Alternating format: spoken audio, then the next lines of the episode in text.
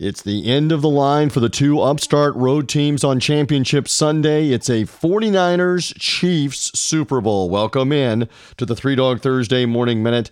I'm TJ Reeves. Yes, Tennessee had won back to back upset games on the road against New England and Baltimore, but the magic ran out as Patrick Mahomes throwing them, even running one in. Just too much in Kansas City. The Chiefs in the Super Bowl for the first time in 50 years, and they are joined by the 49ers, the top seed in the NFC.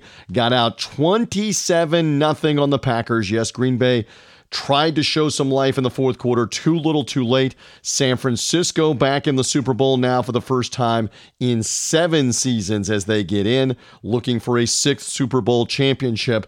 So that's your matchup. And early on, the odds are that the Chiefs are the favorite. At the very beginning, when the lines came out, San Francisco was a one point favorite. Or it was a pick 'em. Now it is the Chiefs as a one point favorite. That line might go up a little bit for Kansas City as well. We'll be talking all about this game, this matchup for the next couple of weeks on Three Dog Thursday. Go to threedogthursday.com, subscribe on iTunes, on Spotify, on Google Podcast, and thank you for finding me here on the Three Dog Thursday Morning Minute.